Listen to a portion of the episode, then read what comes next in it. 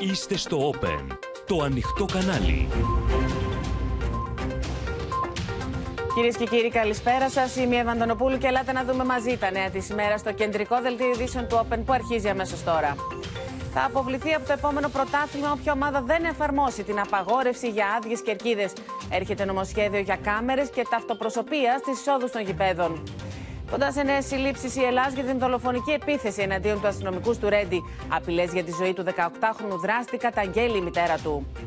Ελληνικό βέτο στην ενταξιακή πορεία της Αλβανίας για την υπόθεση Μπελέρη. Για άρση πιέζουν οι Ευρωπαίοι, δεν υποχωρεί Αθήνα στις Βρυξέλλες ο Μητσοτάκης. Αντιπαράθεση στη Βουλή για τον προπολογισμό. Την Κυριακή η σύγκρουση των αρχηγών και η ψηφοφορία. Προειδοποίηση Biden πως το Ισραήλ θα χάσει την διεθνή στήριξη λόγω των τυφλών βομβαρδισμών. Εσείς ρίξατε ατομική βόμβα στην Ιαπωνία, απαντά ο Νετανιάχου. Συναντήσει Ζελένσκι με Biden και γερουσιαστές για να ξεμπλοκάρει την οικονομική βοήθεια. Νέα πυραυλική επίθεση των Ρώσων στο Κίεβο.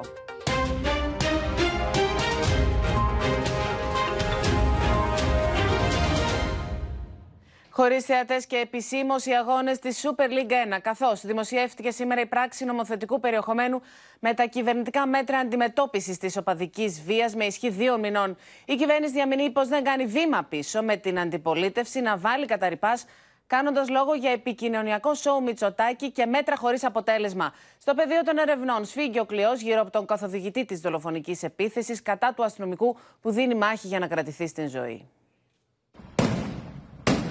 Με τη δημοσίευση της πράξης νομοθετικού περιεχομένου, επισφραγίστηκαν τα μέτρα που πήρε η κυβέρνηση για την αντιμετώπιση της οπαδικής βίας για αγώνες και κλεισμένων των θυρών στο ποδόσφαιρο για δύο μήνες.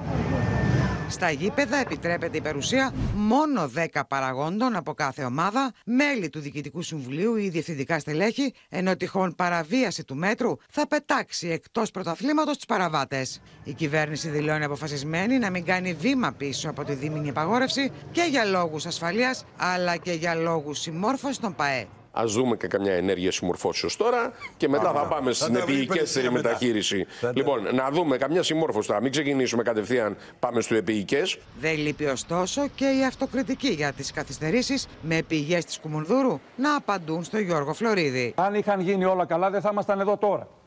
Είναι προφανές ότι ε, όλοι έχουν τις ευθύνες της και η κυβέρνηση δεν μπορεί σε καμία περίπτωση να πει ότι ξέρεις, τα έχω καταφέρει. Πώς τα έχει καταφέρει; Κύριε Αν τα έχει καταφέρει, δεν θα ήμασταν εδώ. Το ερώτημα ποιος κυβερνά αυτόν τον τόπο επανέρχεται στο προσκήνιο με τον πλέον δραματικό τρόπο. Πάντως, από ό,τι φαίνεται, όχι η κυβέρνηση Μητσοτάκη. Το Υπουργείο Αθλητισμού θα είναι έτοιμο σε λίγες ημέρες να παρουσιάσει μια δέσμη μέτρων με αυτόματες κυρώσεις που θα επιβάλλονται στις ΠαΕ από τον ίδιο τον Υπουργό, ενώ υποχρεωτική θα είναι η τοποθέτηση καμερών και η ηλεκτρονική εποπτεία των εισιτηρίων με ταυτοπροσωπεία. Θα μπει ηλεκτρονική εποπτεία σε όλα τα γήπεδα με τρόπο που δεν υπάρχει στο παρελθόν, δεν έχει γίνει ποτέ στο παρελθόν και θα έχουμε αλλαγή σελίδας. Από εδώ και πέρα και από την, ε, ε, από την ψήφιση του νόμου και μετά και μέχρι την εγκατάσταση των καμερών, τίποτα πλέον δεν θα είναι ίδιο. Ο Στέφανος Κασελάκης υποστήριξε ότι η κυβέρνηση αντέγραψε τα μέτρα που ο ίδιος πρότεινε στην Κεντρική Επιτροπή, ενώ ο Νίκος Ανδρουλάκης έκανε μια πρόταση κατηγορώντας παράλληλα την κυβέρνηση για επικοινωνιακό σοου. Η κυβέρνηση υιοθέτησε τα μέτρα τα δικά μας, τα οποία ανακοίνωσα μάλιστα το Σάββατο στην Κεντρική Επιτροπή. Η κυβέρνηση είχε την έμπνευση να προσθέσει σε αυτά αυτό το οριζόντιο μέτρο το να αποκλείσει όλους τους φιλάθλους από όλους τους αγώνες για δύο μήνες. Είναι η κλασική προσέγγιση της κυβέρνησης. Όταν δεν μπορεί να λύσει ένα θέμα, οριζόντιο μέτρο παντού. Άλλα λέγανε, άλλα κάνανε, είπανε πράγματα που δεν τα εφαρμόσανε. Εμείς κάναμε μία πρόταση πολύ συγκεκριμένη. Και μάλιστα με αναδρομική ισχύ. Έχεις καταδικαστεί για φαινόμενα οπαδικής βίας. Είσαι, πιάνει η αστυνομία να συμμετέχει σε δύο επεισόδια στο μέλλον; Διαβίου ζωής απαγόρευση παρουσία σε οποιοδήποτε αθλητικό γεγονός. Πονάει δόντι, κόβω κεφάλι. Δηλαδή, αν πραγματικά ήθελε η πολιτεία να λύσει το πρόβλημα, θα έπρεπε να ξεκινήσει από τα σχολεία. Και το δεύτερο, αν βάζαμε κάμερες και είχαμε ονομαστικά κανονικά εισιτήρια, δεν θα συνέβαινε τίποτα. Οι διατάξεις του σχεδίου νόμου για τις κάμερες θα παρουσιαστούν στο επόμενο Υπουργικό Συμβούλιο, που θα είναι και το τελευταίο της χρονιάς. Μένουμε στο θέμα. Ταυτόχρονη σύνδεση με τη Σοφία Φασουλάκη, με την Μίνα Καραμίτρου για όλα τα νεότερα από το πεδίο των ερευνών και πόσο κοντά βρίσκονται οι αρχές των καθοδηγητή, με τον Γιάννη Ρίγο για την κατάσταση υγείας του αστυνομικού που έχει στο πλευρό του τους συναδέλφους του και τον Γιώργο Τσαντάκη, καθώς είναι ραγδαίες οι εξελίξεις στο θέμα των διαιτητών με πολύ έντονο παρασκήνιο στην UEFA. Και Σοφία Φασουλάκη, θα ξεκινήσουμε από εσένα, διότι το επόμενο διάστημα άμεσα το Υπουργείο Αθλητισμού και ο αρμόδιος Υπουργός θα παρουσιάσουν και νέα μέτρα. Ναι, γίνεται ένας αγώνας δρόμου θα έλεγα. Εύα, προκειμένου αυτές οι διατάξεις να είναι έτοιμες μέχρι τις 20 Δεκεμβρίου. Τότε έχει προγραμματιστεί το τελευταίο Υπουργικό Συμβούλιο της χρονιάς. Εκεί θέλει το Υπουργείο Αθλητισμού να έχει έτοιμο το νέο σχέδιο νόμου με τις διατάξεις που αφορούν τόσο τις αυτοματοποιημένες κυρώσεις που θα μπορεί να επιβάλλει ο ίδιος ο Υπουργός σε βάρος των ΠΑΕ αν προκαλούνται κατά τη διάρκεια αγώνων επεισόδια από φιλάθλους τους, από οργανωμένους ένα κομμάτι είναι αυτό. Και ένα δεύτερο κομμάτι, και ίσως το πιο σημαντικό, Εύα, είναι το θέμα της τοποθέτησης των καμερών. Πού δηλαδή, ε, σε πόσο, ε, σε πόσο διάστημα πρέπει να γίνει αυτό, αν θα είναι υψηλής ευκρίνειας και τι θα καταγράφουν ακριβώς. Ε, είναι πολλά θέματα, γιατί μην ξεχνάμε ότι έχουμε και τα προσωπικά δεδομένα που πρέπει να ερευνηθούν. Ένα κομμάτι είναι αυτό. Και ένα πολύ σημαντικό κομμάτι, στο οποίο δίνει έμφαση το Υπουργείο Αθλητισμού και η κυβέρνηση, είναι τα ηλεκτρονικά εισιτήρια με τα αυτοπροσωπεία, για τα οποία θα πρέπει να σου πω ότι υπάρχει βασική σκέψη να μπαίνουν οι φίλαθλοι ε, στα γήπεδα με το εισιτήριό τους στο κινητό τους τηλέφωνο, μέσω του οποίου θα γίνεται και η ταυτοπροσωπεία μια ακόμα σκέψη που έχει πέσει στο τραπέζι. Είναι πολύ νωρίς ακόμα, Εύα, γι' αυτό σου μιλάω για σκέψεις και όχι για ηλυμένε αποφάσεις. Είναι να δημιουργηθεί μια βάση δεδομένων. Όπου εκεί θα υπάρχουν όχι μόνο οι οργανωμένοι φύλαθλοι, τα ονόματά τους δηλαδή, και τα στοιχεία τους, αλλά για παράδειγμα και εγώ και εσύ μπορεί να θέλουμε να παρακολουθήσουμε έναν αγώνα, έναν τυχαίο αγώνα. Μπορούμε λοιπόν, θα μπορούμε να πάρουμε εισιτήριο, αλλά θα μπούμε μέσα σε αυτή τη βάση δεδομένων, ώστε να γνωρίζει η πολιτεία ποιοι έχουν παρακολουθήσει έναν συγκεκριμένο αγώνα και αν σε αυτόν έγιναν επεισόδια, καταλαβαίνεις ότι μέσω αυτής της πλατφόρμας μπορούν όλοι να ελεγχθούν. Λοιπόν, περιμένουμε να τα δούμε και επισήμως. Τώρα, κοντά σε νέες συλλήψεις βρίσκονται οι αρχές για την δολοφονική επίθεση κατά του αστυνομικού που δίνει μάχη για τη ζωή του, μετά και την δολοφονική επίθεση που δέχτηκε. Στο μικροσκόπιο της αστυνομίας βρίσκεται ο καθοδηγητής των επιθέσεων. Επιπλέον στοιχεία για χούλιγκαν που εμπλέκονται και σε σκληρές ποινικές υποθέσεις αναμένεται να προσκομίσουν οι αρχές στην εισαγγελία. Ενώ σύμφωνα με πληροφορίες ήδη συλλέγονται στοιχεία για τον σχηματισμό δικογραφίας για εγκληματική οργάνωση. Σε βάρος και ηθικών αυτούργων της επίθεσης κατά των αστυνομικών δυνάμεων έξω από το γήπεδο Μελίνα Μερκούρη. Μιλώντας στο Open, ο επικεφαλής Δημηρίας που δέχτηκε τη δολοφονική επίθεση των χούλιγκαν του Ρέντι, κάνει λόγο για 200 άτομα τα οποία ήθελαν να σκοτώσουν. Τα άτομα ήταν παραπάνω από 100. Έχω δώσει την κατάθεσή μου για 200 άτομα υπήρξε μια δημιουργία η οποία ήταν στα 500 μέτρα. Εγώ επιχειρησιακό σχεδιασμό δεν κάνω, αλλά επειδή το ξέρω κάποια στιγμή θα τον κρίνω. Αν αυτή η δημιουργία έπρεπε να είναι εκεί, ή έπρεπε να είναι πιο ενισχυμένες οι δυνάμεις, ή δεν έπρεπε να είναι καθόλου. Γιατί υπήρχαν πληροφορίες, πληροφοριακά δελτία, ότι θα γίνουν επεισόδια. Από την αρχή φάνηκαν ότι είχαν ανθρωποκτόνο πρόθεση. Γιατί στα όσα χρόνια υπηρεσίας έχω, τόσο μεγάλο αριθμό ναυτικής φωτοβολίδας δεν έχω ξαναδεί. Την ίδια στιγμή η μητέρα του 18χρονου που πλέον κατηγορείται μεταξύ άλλων και για απόπειρα ανθρωποκτονίας καταγγέλει απειλές σε βάρος της οικογένειάς της αλλά και του καθομολογία δράστη. Δέχτηκα ένα πολιτικό μήνυμα σήμερα το πρωί όπως άνοιξα το κινητό μου. Το έδωσα στην ασφάλεια πάνω που πήγα.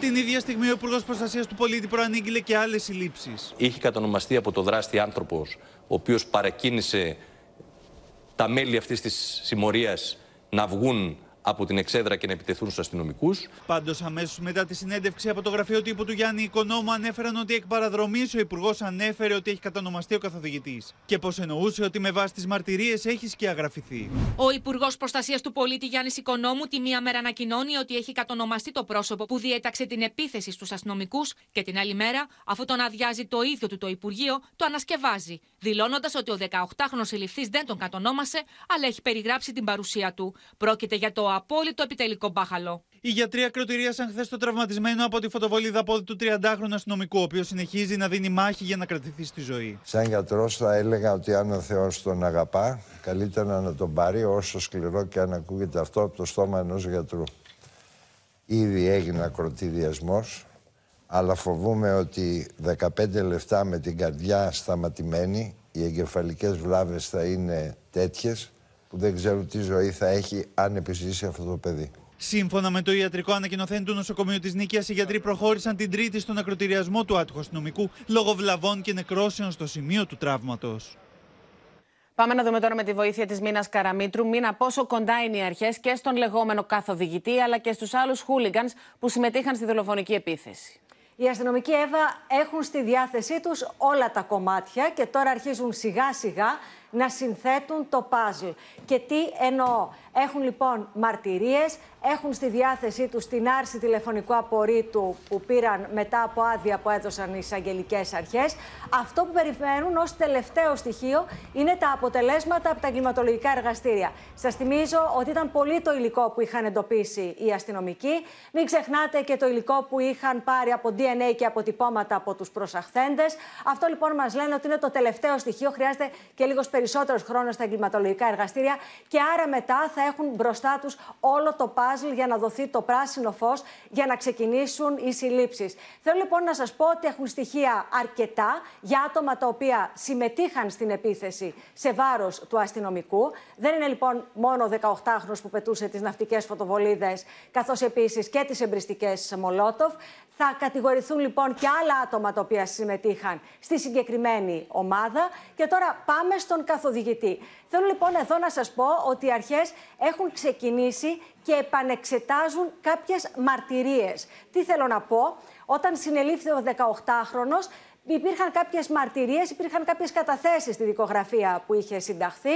Μόνο που τα άτομα αυτά τώρα τα κοιτάζει η ασφάλεια με βάση τα δεδομένα που έχει στη διάθεσή της με διαφορετικό μάτι. Όσον αφορά τώρα τον καθοδηγητή, τι στοιχεία έχει μέχρι στιγμής; Είναι κάτω από 30 ετών. Όνομα δώσανε ή δεν δώσανε μήνα.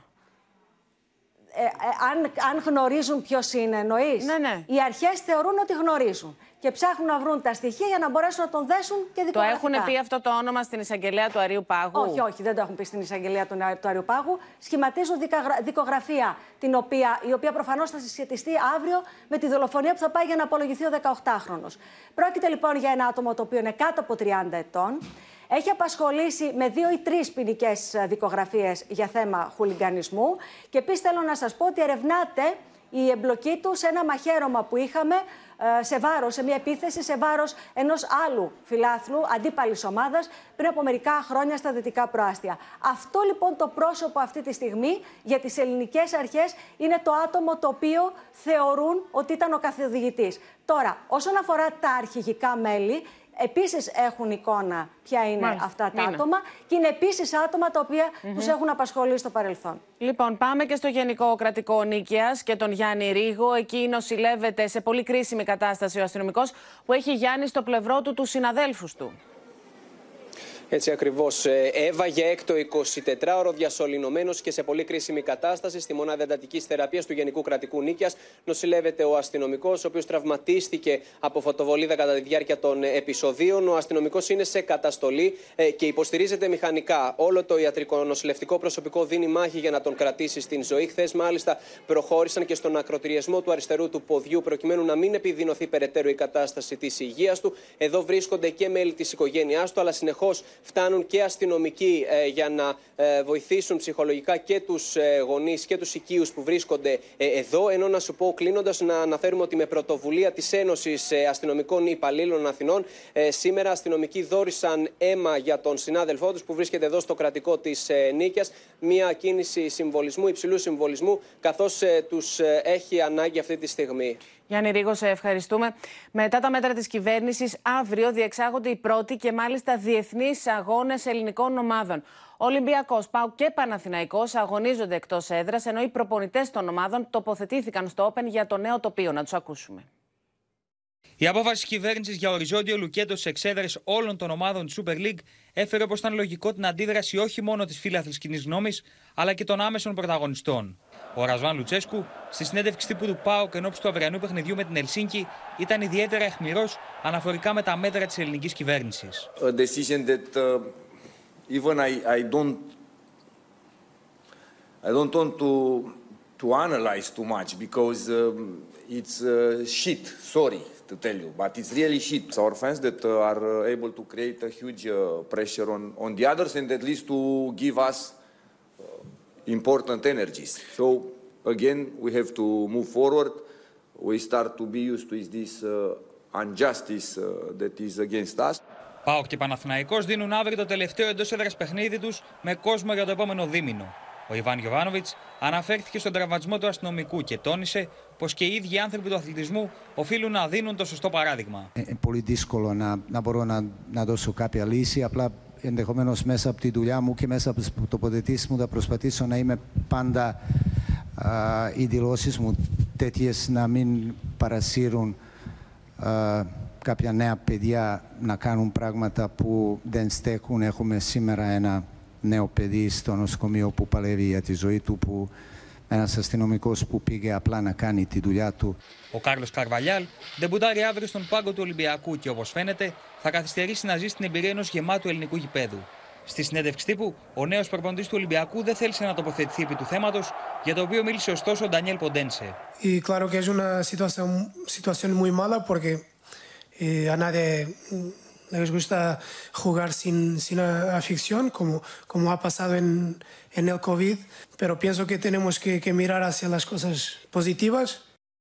Και οι αγώνες που θα διεξαχθούν αύριο είναι εντός έδρας. Εν τω μεταξύ, ραγδαίες είναι και οι εξελίξεις στο θέμα των διαιτητών, όπως θα μας πει ο Γιώργος Τσαντάκης, οι οποίοι επιστρέφουν τελικά στην αγωνιστική δράση. Πώς φτάσαμε σε αυτή την απόφαση, Γιώργο; Το πρωτάθλημα αρχίζει ξανά σε άδειες κερκίδες και λέω ότι αρχίζει γιατί τουλάχιστον ε, μην ξεχνάμε ότι βρισκόμαστε επισήμως στην περίοδο της αποχής των ε, διαιτητών, η οποία όπως αντιλαμβάνομαι θα ολοκληρωθεί αύριο με τους ορισμούς των διαιτητών για την προσεχή αγωνιστική. Καθώς σήμερα ε, έλαβε χώρα μια ψηφοφορία μεταξύ των διαιτητών και το αποτέλεσμα ήταν συντριπτικά υπέρ του να επιστρέψουν στη δράση. 70-30 δηλαδή σε σχέση με εκείνους που θεωρούσαν ότι έπρεπε να παραμείνουν σε αποχή σε ένδειξη καλής θέλησης, οι διαιτητές ετοιμάζονται να σφυρίξουν ξανά.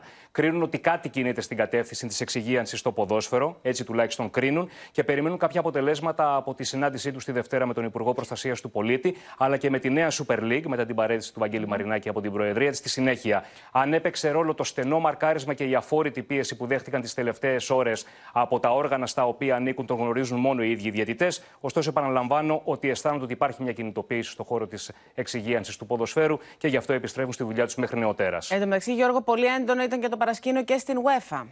Ακριβώς. Ήταν πάρα πολύ έντονο το παρασκήνιο σήμερα, αναφορικά με τη στάση που θα κρατούσε η Ευρωπαϊκή Συνομοσπονδία, που στέλνει ξένους διαιτητές, όπως γνωρίζουμε, για τα ντέρμπι του ελληνικού πρωταβλήματο. Μέσα σε λίγη ώρα ήρθαν τα πάνω κάτω, καθώς αρχικά η Ευρωπαϊκή Είχαμε Συνομοσπονδία. μπρο-πίσω στι αποφάσεις. Ακριβώς. Αρχικά ενημέρωσε την Ελληνική Ποδοσφαιρική Ομοσπονδία μέσω του αρχιδιαιτητή της UEFA, τον Ρομπέρτο Ροσέτη, ότι δεν είναι δυνατόν οι Έλληνες διαιτητές να παραμένουν σε αποχή και να περιμένει από τους ξένους να βγάλουν τα κάστανα από τη φωτιά στο ελληνικό πρωτάθλημα. Ωστόσο, μόλις έγινε γνωστό ότι οι Έλληνες επιστρέφουν στην αγωνιστική δράση, η ΕΠΟ ενημέρωσε την UEFA και εκείνη απάντησε ότι οι ξένοι διαιτητές είναι διαθέσιμοι ξανά για τους σημαντικούς αγώνες της Ελλάδας. Μοιάζει με μια κίνηση αλληλεγγύης των ξένων προς τους Έλληνες. Μπορούμε αισιόδοξα κι εμείς να την δούμε ως τέτοια. Σε ευχαριστούμε, Γιώργο Τσαντάκη. Αλλάζουμε θέμα. Να περάσουμε τώρα στην πολύ νεκρή τραγωδία των Τεμπών.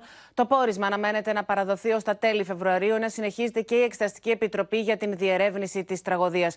Χθες το βράδυ, οι οικογένειες των θυμάτων, με πολύ έντονη φόρτιση, αλλά και συμμετοχή και άλλων φορέων, συγκεντρώθηκαν έξω από τη Βουλή για να ζητήσουν δικαίωση. Τσιωμά Αφροδίτη, 22 ετών. Απούσα. Είναι το προσκλητήριο νεκρών του σιδηροδρομικού δυστυχήματος των Τεμπών, που συγκλώνησε το Πανελλήνιο έξω από το Κοινοβούλιο το βράδυ της Τρίτης. Απόντες 57 νέοι άνθρωποι που βρήκαν τραγικό θάνατο στις 28 Φεβρουαρίου. Είμαι Πλακιάς Νικόλα, είναι το όνομά μου. Είμαι ελεύθερος επαγγελματίας. Αλλά από τις 28 Φεβρουαρίου και μετά η ιδιότητά μου είναι πατέρας των διδήμων κοριτσών που χαθήκα στα τέμπη.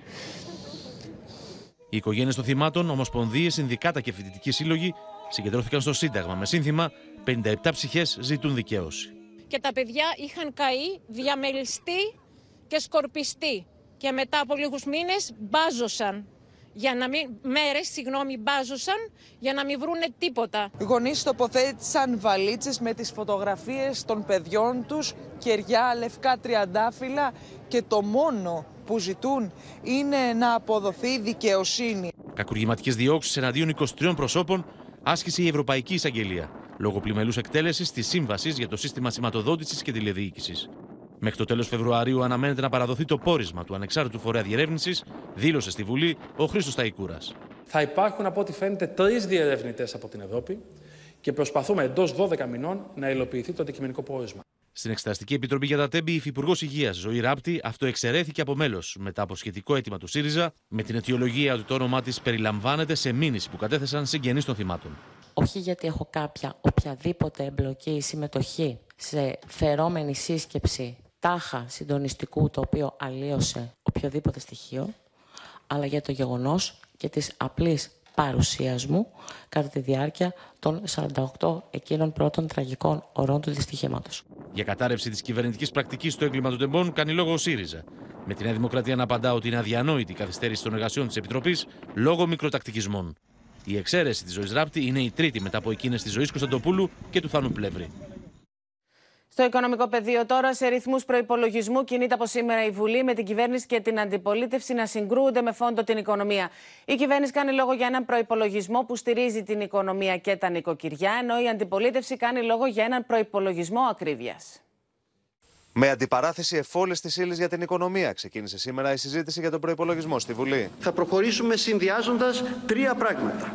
Τη δημοσιονομική σταθερότητα, τις αναπτυξιακές πολιτικές με κάθε τρόπο και πολιτική κοινωνικής συνοχής με αποτύπωμα. Θα προχωρήσουμε και θα ανεβάσουμε όλες και όλοι μαζί την Ελλάδα ψηλότερα. Τον Οκτώβριο ήμασταν πρώτοι στον πληθωρισμό τροφίμων. Έχουμε την ακριβότερη βενζίνη με όρους αγοραστικής δύναμης και κυρίως τα έξοδα στέγασης να απορροφούν το 40% του εισοδήματος.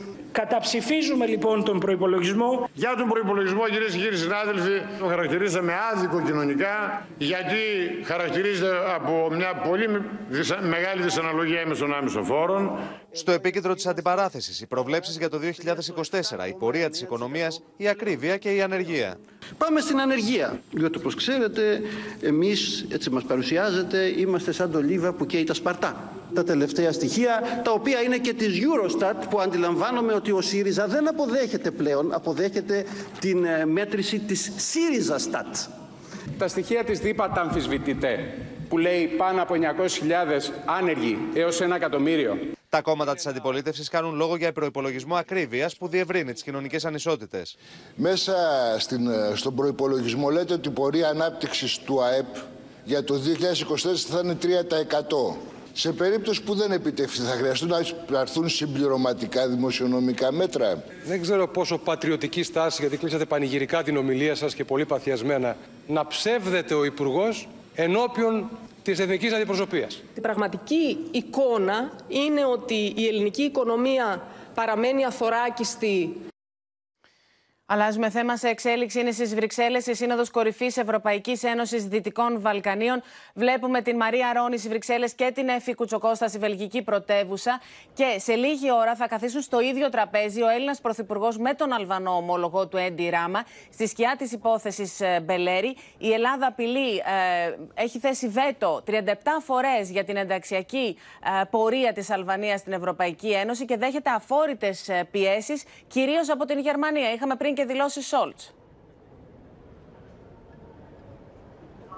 Ε, ναι, Εύα, ακριβώς. Ε, σε λίγη ώρα, όπως είπες και εσύ, θα καθίσουν στο ίδιο τραπέζι Μητσοτάκης και Ράμα και μάλιστα σε βαρύ κλίμα, γιατί είναι και δύο μέρες ε, μετά την απόφαση της αλβανικής δικαιοσύνης να απορρίψει το αίτημα του Φρέντι Μπελέρη να ορκιστεί ως νόμιμα εκλεγμένος δήμαρχος Χιμάρας. Η Αθήνα όμως, παρά τις ισχυρές πιέσεις που δέχεται από το Βερολίνο αλλά και από, την, αλλά και από τη Μαδρίτη που έχει αυτή τη στιγμή την Προεδρία της Ευρωπαϊκής Ένωσης, λέει ότι δεν είναι διατεθειμένη να μπλοκάρει την ενταξιακή διαδικασία της Αλβανίας σε κάθε πιθανό στάδιο, μέχρι και 37 φορές που έχει δικαίωμα να το κάνει. Μάλιστα, πριν ε, από λίγο, Εύα, πριν, ε, πριν δηλαδή ξεκινήσει η Σύνοδος Κορυφής ναι. Δυτικών Βαλκανίων και Ευρωπαϊκής Ένωσης, ο Γερμανός καγκελάριος Όλαφ Σόλτς από την Bundestag, την Γερμανική Βουλή, όπου γινόταν συζήτηση για τον προπολογισμό, πήρε θέση υπέρ της ένταξης της Αλβανίας στην Ευρωπαϊκή Ένωση και είπε μάλιστα ότι μπορεί να γίνει ακόμη και με ειδική πλειοψηφία. Προφανώς αναφερόταν σε μελλοντικά στάδια, γιατί αυτή τη στιγμή ξέρουμε ότι απαιτείται ομοφωνία. Η Αθήνα όμως, όπως σου είπα, λέει ότι είναι διατεθειμένη και έτοιμη να μπλοκάρει την ενταξιακή διαδικασία, ακόμη και αν συνένεσε στην έναρξή της ήδη από το επόμενο στάδιο, που είναι η έκθεση αξιολόγησης, που μπορεί να γίνει ακόμη και τον επόμενο μήνα. Α, τώρα θέλω να σου πω όμως ότι ε, ένα ακόμα επιχείρημα στη φαρέτρα της ελληνικής πλευράς, ότι δηλαδή το θέμα του Φρέντι Μπελέρη δεν είναι ένα θέμα διμερές όπως προσπαθεί το Βερολίνο να πείσει κάθε πλευρά, ότι δηλαδή βρείτε τα μεταξύ σας είναι ένα θέμα μεταξύ Ελλάδας και Αλβανίας, είναι ότι εμπίπτει στο ευρωπαϊκό κεκτημένο και στο κράτος ναι. δικαίου. Άλλωστε η Ελλάδα αυτό που ζητά. Πάντως εδώ καταλαβαίνουμε, Έφη Κουτσοκώστα, πως η ευρωπαϊκή αλληλεγγύη απουσιάζει Διότι δεν γίνεται η Ευρωπαϊκή Ένωση να ζητά από την Ελλάδα να λέει ναι σε όλα ε, και να αγνοεί τις ε, ενστάσεις ε, το θέμα αυτό, γιατί μιλάμε για έναν εκλεγμένο δήμαρχο Χιμάρας που δεν του δίνουν ούτε καν άδεια. Αυτό που ζήτησε στην τελευταία εκδίκαση της υπόθεσης εχθές ήταν τουλάχιστον να ορκιστεί δήμαρχος και να συνεχίσει η διαδικασία της δίκης. Δηλαδή, εδώ βλέπουμε την ευρωπαϊκή αλληλεγγύη να έχει πάει περίπατο και για τα ανθρώπινα δικαιώματα να κάνει τα στραβά μάτια να κάνει τα στραβά μάτια σίγουρα, γιατί προφανώς η Ελλάδα δεν ζητάει. Ναι, γιατί δεν είναι η Γερμανία η μόνη χώρα η οποία αντιτίθεται στην Ελλάδα, είναι η Ισπανία και άλλες χώρες. Ακριβώς, ακριβώς και άλλες χώρες που μπορεί καν να μην μιλούν, να, μην, να κάνουν όπως είπα τα στραβά μάτια, να μην τοποθετούνται καν σε αυτό το θέμα. Η Γερμανία απλώς είναι αυτή η οποία μπαίνει μπροστά και υπερασπίζεται την Αλβανία και γι' αυτό και όλα mm-hmm. ο Εντιράμα, τουλάχιστον αυτό μας μεταφέρουν διάφορες πηγές, βασίζεται σε αυτό ότι από τη στιγμή που το Βερολίνο πιέζει ακριβώς για την ενταξιακή διαδικασία της χώρας του, τότε και η Ελλάδα θα αναγκαστεί να ακολουθήσει. Αυτό ακριβώς είναι που η Αθήνα λέει και διαμηνεί και στα ίδια τα τύρανα και στα τύρανα με την επιστολή που έστειλε πριν από μερικές εβδομάδες, αλλά και στους ίδιους τους Ευρωπαίους εταίρους ότι δεν προτίθεται να το κάνει και ότι αν δεν υπάρξει πρόοδος στο θέμα του Φρέντι Μπελέρη, όπως είπαμε, να ορκιστεί τουλάχιστον, τότε θα μπλοκάρει ήδη από το επόμενο στάδιο. Και αυτό που σου έλεγα πριν, ότι έχει ένα επιχείρημα ακόμα στη φαρέτρα της για ένα αυταρχικό α, τρόπο διοίκησης από την αλβανική πλευρά, είναι και η τελευταία εξέλιξη που είχαμε με τον Σαλή Μπερίσα, τον πρώην Πρωθυπουργό, που η, α, η αλβανική δικαιοσύνη, δηλαδή η εισαγγελία κατά της διαφθοράς, ζήτησε τη σύλληψή του, γιατί εκείνος δεν υπάκουσε τους περιοριστικούς όρους για μια υπόθεση διαφθοράς που επίσης δεν έχει ακόμη εκδικαστεί. Μάλιστα. Σε κατοίκον περιορισμό, λοιπόν, ο πρώην πρόεδρος και πρωθυπουργός της Αλβανίας. Ευχαριστούμε πολύ, Εφη Κουτσοκώστα. Πάμε και στη Μαρία Ρόνη. Μένουμε στις Βρυξέλλες, διότι αναμένεται και για ακόμα μία φορά, Μαρία, ένα πολύ σκληρό παζάρι μεταξύ Βορρά και Νότου για μία σειρά ζητημάτων με κυρίαρχο αυτό του μεταναστευτικού. Ναι, γιατί η μεγάλο αγκάθι της αυριανής Συνόδου Κορυφής είναι η αναθεώρηση του πολιετούς προπολογισμού της Ευρωπαϊκής Ένωσης για την επόμενη τετραετία μετά από πιέσεις της Γερμανίας και χωρών του Βορρά. Η διαπραγματευτική βάση έχει απομακρυνθεί αρκετά από τα αιτήματα των χωρών του Νότου. Συγκεκριμένα για το μεταναστευτικό, τα προτινόμενα κονδύλια για την επόμενη τετραετία είναι μειωμένα ε, σε σχέση με την πρόταση της Κομισιόν. Όμως ε, η ελληνική πλευρά δηλώνει ικανοποιημένη διότι τα χρήματα, που, τα προτινόμενα χρήματα για τη διαχείριση των συνόρων στα κράτη-μέλη πρώτης γραμμής και για τη διαχείριση του ασύλου παραμένουν αμετάβλητα στα 2 δισεκατομμύρια και αυτά είναι, ε, χρήματα, είναι νέο χρήμα. Ε, μεγαλύτερο ποσό προορίζεται για τη διαχείριση του μεταναστευτικού σε συνεργασία με τρίτες χώρες και εδώ η μερίδα του Λέοντος ε, προορίζεται για την Τουρκία με 2 δισεκατομμύρια ευρώ είναι η τελική πρόταση. Αν και εδώ η Ελλάδα εκφράζει έναν προβληματισμό για την υποδοχή των σύρων προσφύγων στην ε, Τουρκία. Σε κάθε περίπτωση όλα αυτά τα ποσά είναι υποδιαπραγμάτευση και η τελική απόφαση θα πρέπει να βγει με ομοφωνία. Επίσης, έχουμε και την προτινόμενη βοήθεια για την Ουκρανία, 50 δισεκατομμύρια που απειλεί με βέτο να μπλοκάρει ο Όρμπαν. Μαζί λοιπόν με το βέτο του Όρμπαν και το σκληρό μπαζάρι μεταξύ Βορρά και Νότου, ε, όλοι θεωρούν ότι είναι πιθανό ή μάλλον δεν αποκλείεται το ενδεχόμενο η Σύνοδος Κορυφής να παραταθεί και το Σαββατοκύριακο. Και να είναι μια εκρηκτική σύνοδος. Ευχαριστούμε πολύ, Μαρία Ρόνη. Σε άλλο θέμα τώρα, αντιδράσεις με αμύωτη ένταση προκαλεί τοποθέτηση της Υφυπουργού Παιδείας Δόμνας Μιχαηλίδου στην Βουλή πως το περπάτημα κάνει καλό στους μαθητές, των οποίων τα σχολεία συγχωνεύονται, επικαλούμενοι μάλιστα και την οδηγία του Παγκόσμιου Οργανισμού Υγείας. Για αλαζονία της κυβέρνησης κάνει λόγο ο ΣΥΡΙΖΑ, με την ίδια να διευκρινίζει σε νέες της δηλώσεις πως οι συγχωνεύσεις των σχολείων δεν γίνονται για να περπατούν τα παιδιά.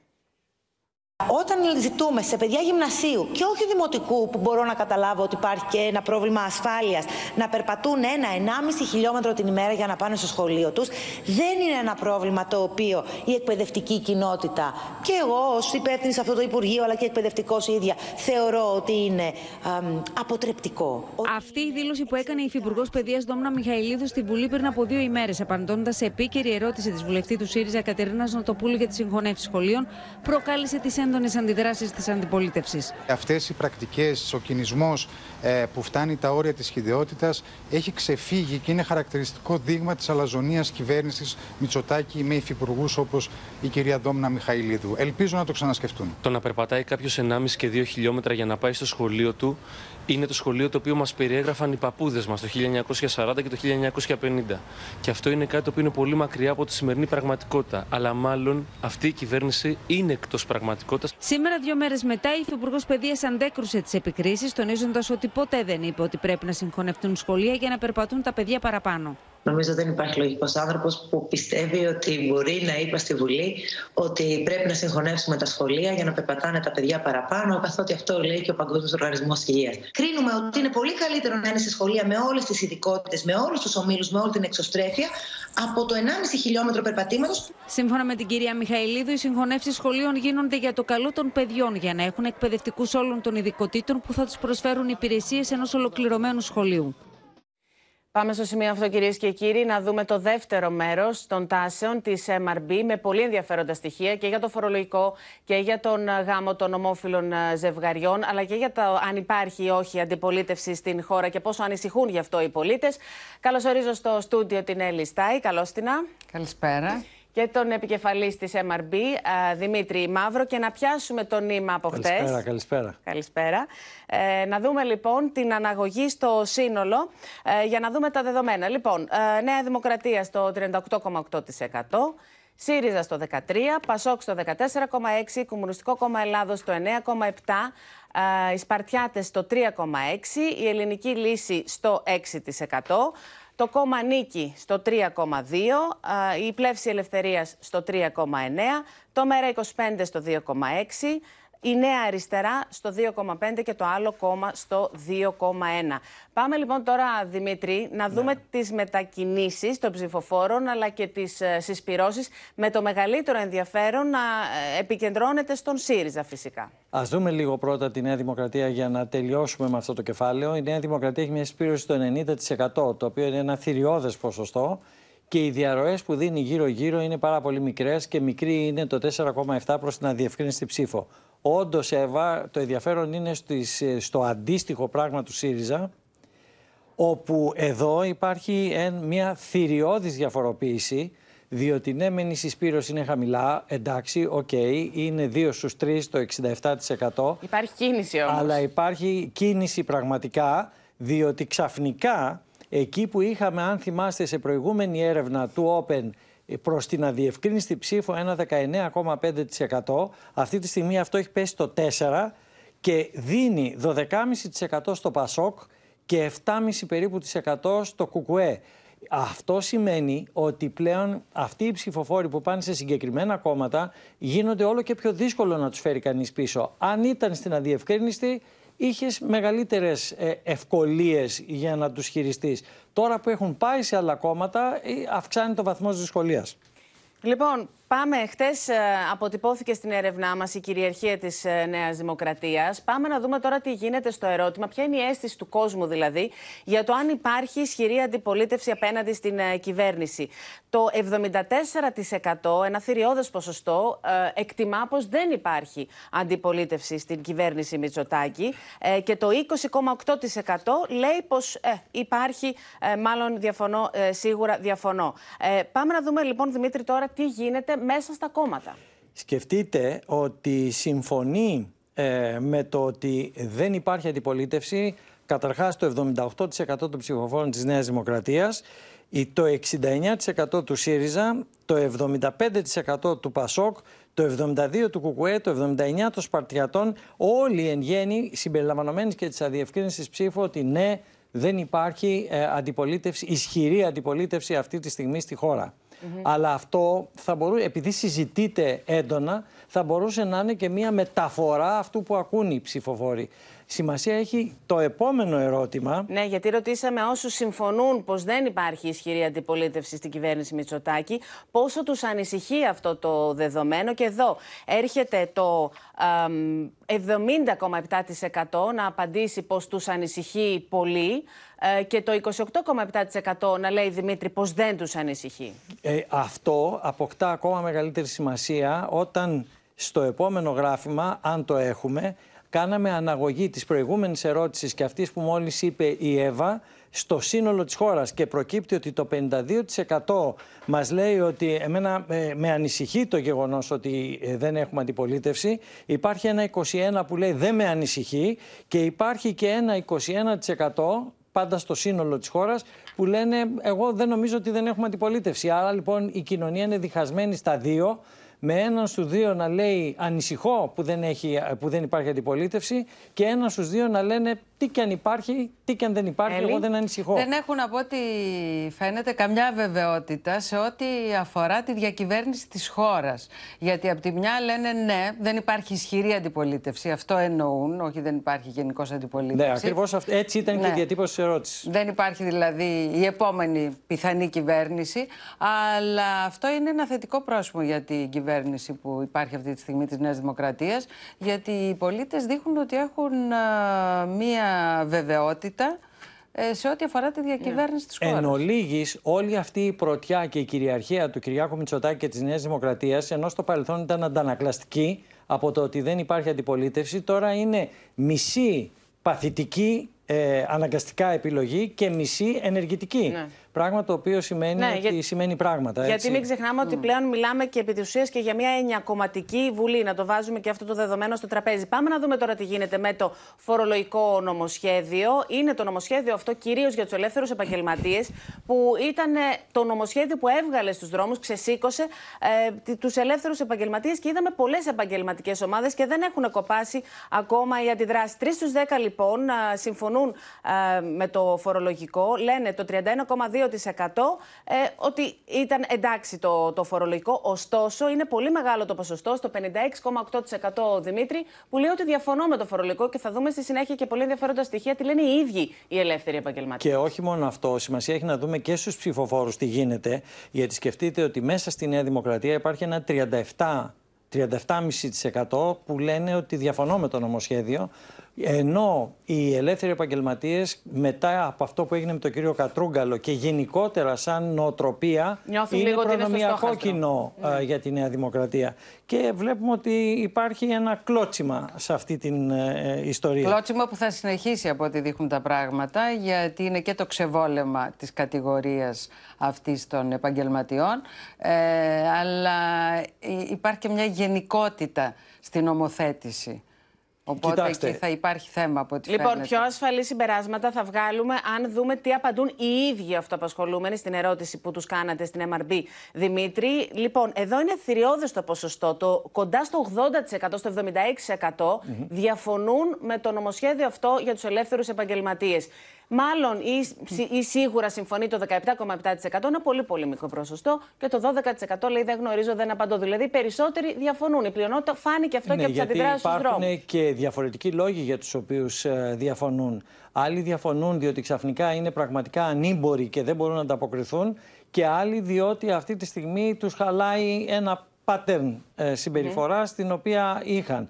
Γι' αυτό και υπάρχει κόσμος και στο σύνολο που λέω εγώ συμφωνώ, έστω και ένα στους τρεις, διότι ξέρουμε όλο το ιστορικό επαγγελμάτων που μπαίνουν στα σπίτια μας κλπ. κλπ. Πάμε να δούμε τώρα ένα θέμα που θα μας απασχολήσει πάρα πολύ το επόμενο διάστημα και δημοσιογραφικά και την ναι. κοινωνία και την ίδια την κυβέρνηση. Το θέμα είναι πότε θα αποφασίσει ο Κυριάκος Μητσοτάκης να το φέρει και μιλάμε για τον γάμο στα ομόφυλα ζευγάρια και τον βαθμό συμφωνίας με το δικαίωμα του γάμου. Τι μας απάντησαν λοιπόν, το 40,3% ε, συμφωνεί, η πλειονότητα, το 52,9% πλειοψηφία, Δημήτρη, διαφωνεί. Και μάλιστα κυρίως διαφωνούν οι άντρες, που αυτό το 52% πάει στο 53% πάει στο 60% και διαφωνούν επίσης και οι ηλικίες από 45 χρονών και πάνω. Οι άντρες δηλαδή είναι πιο συγκρατημένοι είναι να το πιο πούμε έτσι το θέμα αυτό.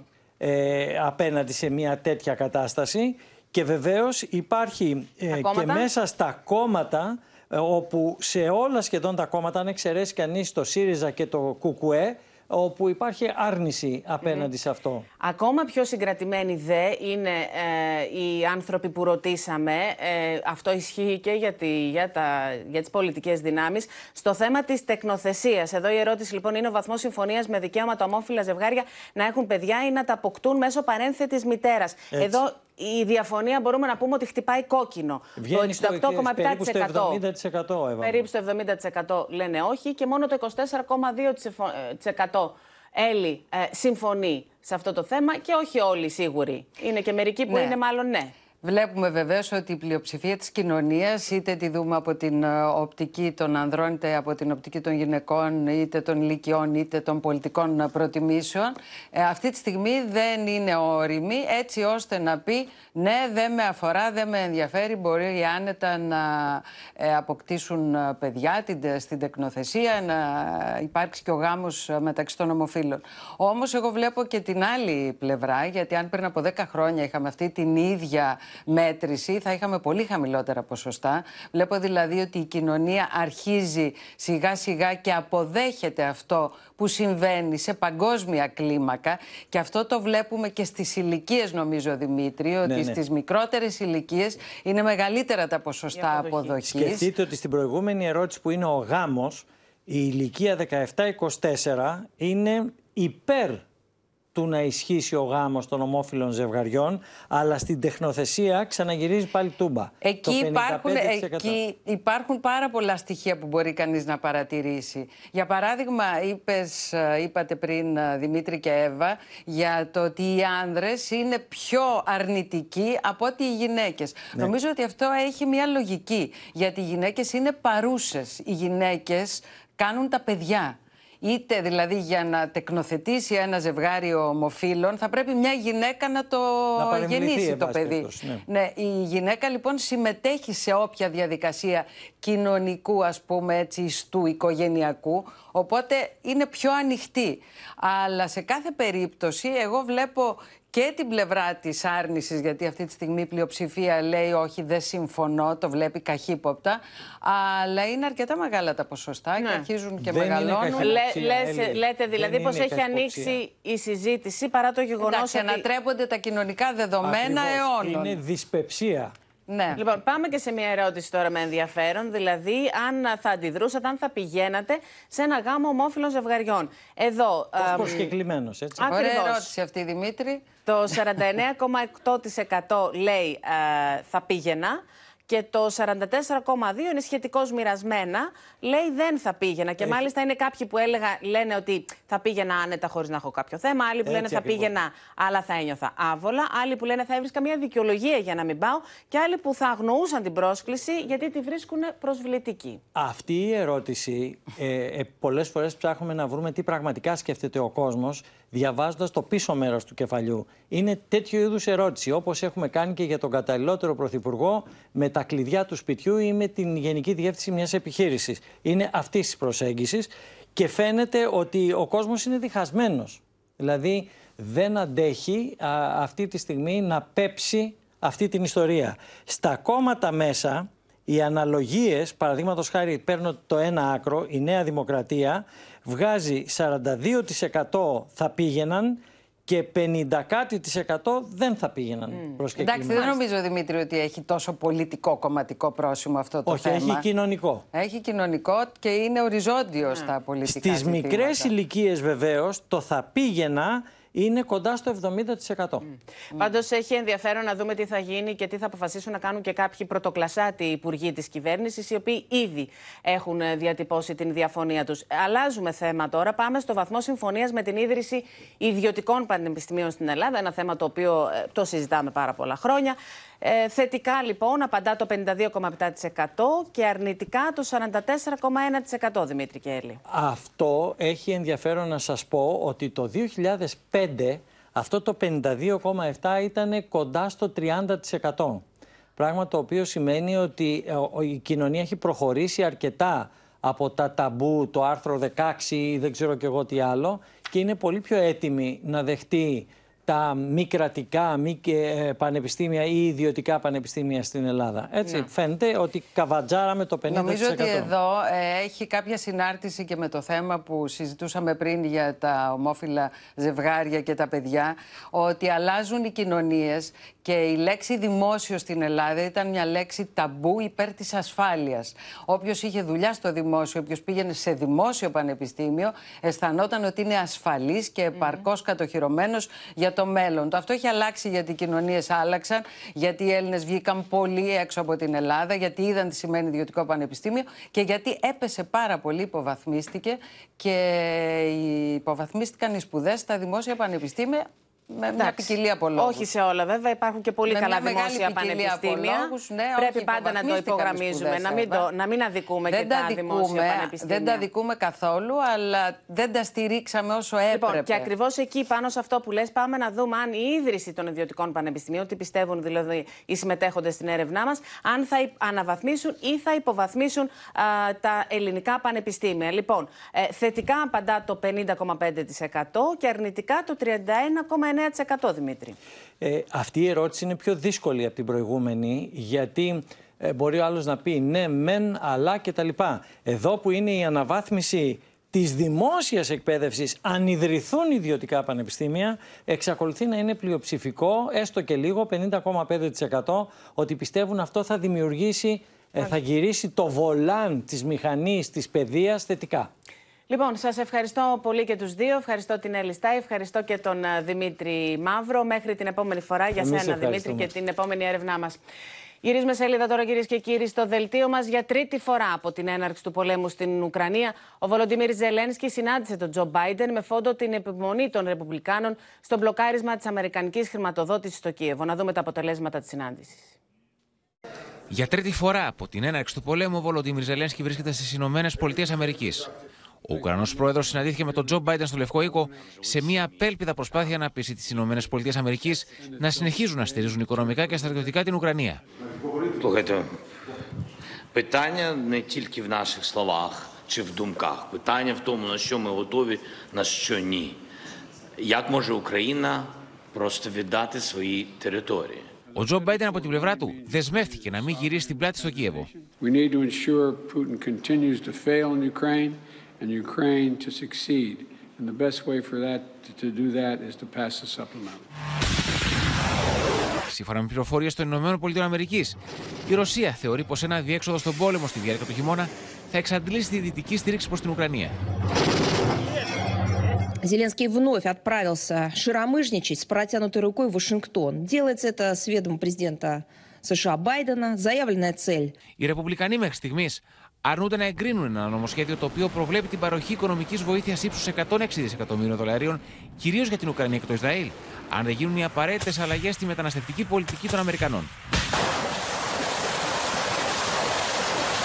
Όλα αυτά την ώρα που μένεται ο πόλεμος μεταξύ Ρωσίας και Ουκρανίας. Στις 3 το πρωί, οι ρωσικές δυνάμεις εξαπέλυσαν νέα πυραυλική επίθεση στο Κίεβο. Αποτέλεσμα, ήταν αρκετοί άνθρωποι να τραυματιστούν και πολλά κτίρια να υποστούν υλικές ζημιές.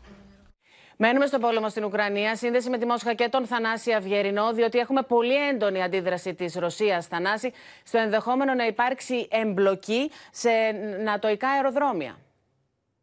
Καλησπέρα από τη Μόσχα που εν ώψη και της ε, Συνόδου της Ευρωπαϊκής Ένωσης που υποτίθεται ότι θα εξετάσει και το θέμα ε, έναρξης της διαδικασίας ένταξης της Ουκρανίας στην Ένωση η Μόσχα φαίνεται πως ανεβάζει τους τόνους το Ρωσικό Υπουργείο Εξωτερικών είπε ότι ακούει τις πληροφορίες που υπάρχουν περί χρήσης των αεροδρομίων τριών τουλάχιστον κρατών μελών του ΝΑΤΟ και της Ευρωπαϊκής Ένωσης, της Πολωνίας, της Ρουμανίας και της Σλοβακίας, από τα οποία υποτίθεται ότι θα απογειώνονται αν χρειαστεί και αυτό γιατί έχουν καταστραφεί τα περισσότερα ουκρανικά αεροδρόμια, τα F-16 και άλλα δυτικά αεροσκάφη που θα δοθούν στην ε, κυβέρνηση του Κιέβου.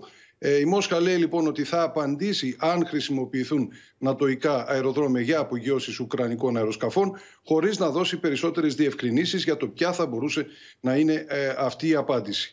Ε, την ίδια ώρα έχουμε επίσης πολλές αντιδυτικές δηλώσεις από το Ρώσο Υπουργό Εξωτερικών. Έκανε αποτίμηση της χρονιάς στη Ρωσική Άνω Βουλή. Ο κύριος Λαυρόφ είπε ότι τα περισσότερα κακά αυτή τη στιγμή στον πλανήτη συμβαίνουν γιατί οι Ηνωμένες Πολιτείες και λίγοι υποταγμένοι σε αυτές θέλουν να επιβάλλουν τους κανόνες τους σε όλους. Είπε πολλά για την κρίση στο Μεσανατολικό, ζήτησε άμεση κατάπαυση του πυρός και διεθνή διάσκεψη για το Μεσανατολικό με συμμετοχή των πέντε μονίμων μελών του Συμβουλίου Ασφαλείας αλλά ε, επέμεινε στο ότι τα προβλήματα δημιουργούνται από το γεγονός ότι η Δύση δεν θέλει ισότιμο διάλογο με κανεναν Η Ρωσία είπε ότι είναι έτοιμη να συνεργαστεί με οποιονδήποτε το επιθυμεί και δεν, ε, κάνει, δεν δίνει προτεραιότητα ή δεν επιλέγει κομμάτια του κόσμου που έχουν περισσότερο σημασία για την ίδια. Εννοεί δηλαδή ότι μια χαρά θα μπορεί να συνεργάζεται και με την υπόλοιπη Ευρασία όσο καιρό η Δύση δεν θα θέλει συνεργασία με τη Ρωσία. Ευχαριστούμε πολύ τον Θανάση Ευγερνό. Να περάσουμε τώρα στο μέτωπο του πολέμου στη Λωρίδα της Γάζας. Φαίνεται πως ε, το ενιαίο αρχικά μέτωπο Ισραήλ-Ηνωμένων Πολιτειών έχει αρχίσει να ραγίζει μετά την δημοσιοποίηση μιας πολύ έντονης διαφωνίας μεταξύ Biden και Νετανιάχου. Πάμε να δούμε λοιπόν το brand affair μεταξύ των δύο ανδρών.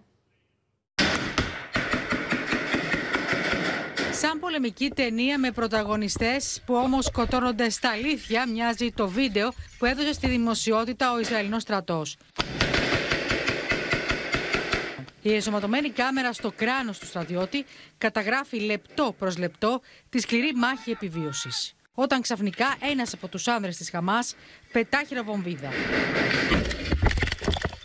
Ο στρατιώτης, αν και τραυματίζεται, κατορθώνει να σηκωθεί στα πόδια του και αρχίζει και πάλι να πυροβολεί. Ο δεύτερος ένοπλος σοριάζεται νεκρός. Ο Αμερικανός Πρόεδρος προειδοποίησε και πάλι τον Ισραηλινό Πρωθυπουργό ότι θα χάσει εντελώς τη στήριξη της διεθνούς κοινής γνώμης αν συνεχίσει τους ανεξέλεγκτους βομβαρδισμούς. Πηγές του Λευκού Οίκου αναφέρουν μάλιστα ότι μεταξύ των δύο ηγετών υπήρξε ο εξής έντονος διάλογος. Ναι, αλλά εσείς ισοπεδώσατε με τους βομβαρδισμούς σας στη Γερμανία και ρίξατε ατομική βόμβα στην Ιαπωνία, όπου πολλοί άμαχοι έχασαν τη ζωή τους. Ναι, γι' αυτό δημιουργήθηκαν όλοι αυτοί οι διεθνείς θεσμοί μετά το Δεύτερο Παγκόσμιο Πόλεμο για να διασφαλίσουν ότι δεν θα ξανασυμβούν. Μην κάνετε τα ίδια λάθη που κάναμε μετά την 11η Σεπτεμβρίου. Δεν υπήρχε κανένας λόγος να εμπλακούμε σε πόλεμο στο Αφγανιστάν. Την ίδια στιγμή ο Ισραηλινός στρατός έχει αρχίσει να κατευθύνει θαλασσινό νερό στα τούνελ της Χαμάς στη Γάζα. He said that he didn't know for a fact that there were no hostages left in the tunnels. Now, it appears that what the Israeli military is doing is pouring uh, a, a considerable amount of cubic meters of seawater into around four tunnels just to see how this would, would, would react. Σε μία άλλη εξέλιξη, με χειροκροτήματα υποδέχθηκαν τα μέλη του Συμβουλίου Ασφαλείας του ΟΗΕ το πρώτο μη δεσμευτικό ψήφισμα για κατάπαυση του πυρός στη Γάζα για ανθρωπιστικούς λόγους. Συγκλονίζουν οι εικόνες που έρχονται από την Τζαμπαλίγια και δείχνουν έναν άνδρα να κουβαλά το νεκρό παιδί του υπό καταρακτώδη βροχή. Όλεθρος και καταστροφή και στη Ράφα με εκατομμύρια εκτοπισμένους να μην έχουν νερό και φαγητό. Βλέπουμε ήδη την Αδαμαντία Λιόλιου στο Τελ Αβίβ. Αδαμαντία βρίσκεσαι σε μια συγκέντρωση συγγενών των ομήρων, οι οποίοι πραγματικά έχουν χάσει τις ελπίδες τους. Συγγενείς των Ομήρων από τα κυμπούτ που δέχτηκαν την επίθεση την 7η Οκτωβρίου έχουν συγκεντρωθεί εδώ στην πλατεία των Ομήρων, όπως ονομάζεται, και ζητούν την άμεση επιστροφή των αγαπημένων τους προσώπων. Στο πλαίσιο μάλιστα και της εβραϊκής γιορτής Χάνουγκα, που ανάβουν ένα κεράκι και οι ίδιοι εύχονται και προσεύχονται, δεν έχουν πλέον πολλές ελπίδες, καθώς ο χρόνος τους πιέζει. Ενώ την ίδια ώρα και ο Αμερικανός πρόεδρος Τζο Μπάιντεν συναντήθηκε στο Λευκό Οίκο με τις οικογένειες των Ομήρων, οι οποίοι έχουν αμερικανική υπηκότητα. Και καθώς βλέπουμε αυτές τις διαφωνίες που έχει ο Πρωθυπουργός του Ισραήλ, ο κ. Νετανιάχου, με τον Τζο Μπάιντεν, αύριο φτάνει εδώ ο εκπρόσωπος του Συμβουλίου Ασφαλείας του Λευκού Οίκου, ο Τζέικ Σάλιβαν, θα συναντηθεί με τον Πρωθυπουργό του Ισραήλ όπως και με τα μέλη του Πολεμικού Συμβουλίου. Στο τραπέζι θα είναι και το χρονοδιάγραμμα του συγκεκριμένου πολέμου, όπως και η επόμενη μέρα, καθώς είδαμε ότι ο Αμερικανός Πρόεδρος προειδοποίησε mm. τον κύριο Νετανιάχου ότι θα πρέπει ακόμη και να αλλάξει την κυβερνητική σύνθεση, γιατί με την υπάρχουσα δεν μπορούν να προχωρήσουν οι συνομιλίες, καθώς η Αμερική υποστηρίζει την ύπαρξη δύο ξεχωριστών και ανεξάρτητων κρατών. Και κλείνοντας μόνο, Εύα, να αναφέρουμε μια σημαντική εξέλιξη για την φιλορινική οργάνωση Χούθη. Είχαμε και εκτόξευση πυράβλων σε ένα τάγκερ σε εμπορικό πλοίο που μετέφερε καύσιμα Ινδικής κατασκευής και προέλευσης, ενώ την ίδια ώρα και αμερικανικό πολεμικό πλοίο κατέ, κατέριψε ένα ντρόν που εκτόξευσε επίσης η ίδια οργάνωση, η φιλοϊρανή Χούθη. Αδαμαντία Λιόλιου, σε ευχαριστούμε πολύ. Στο σημείο αυτό το δελτίο μας ολοκληρώθηκε. Μείνετε συντονισμένοι στο Open. Αμέσως μετά ακολουθεί η δραματική σειρά εποχής έρωτας φυγάς. Από όλους εμάς να έχετε ένα υπέροχο βράδυ. Καλή νύχτα.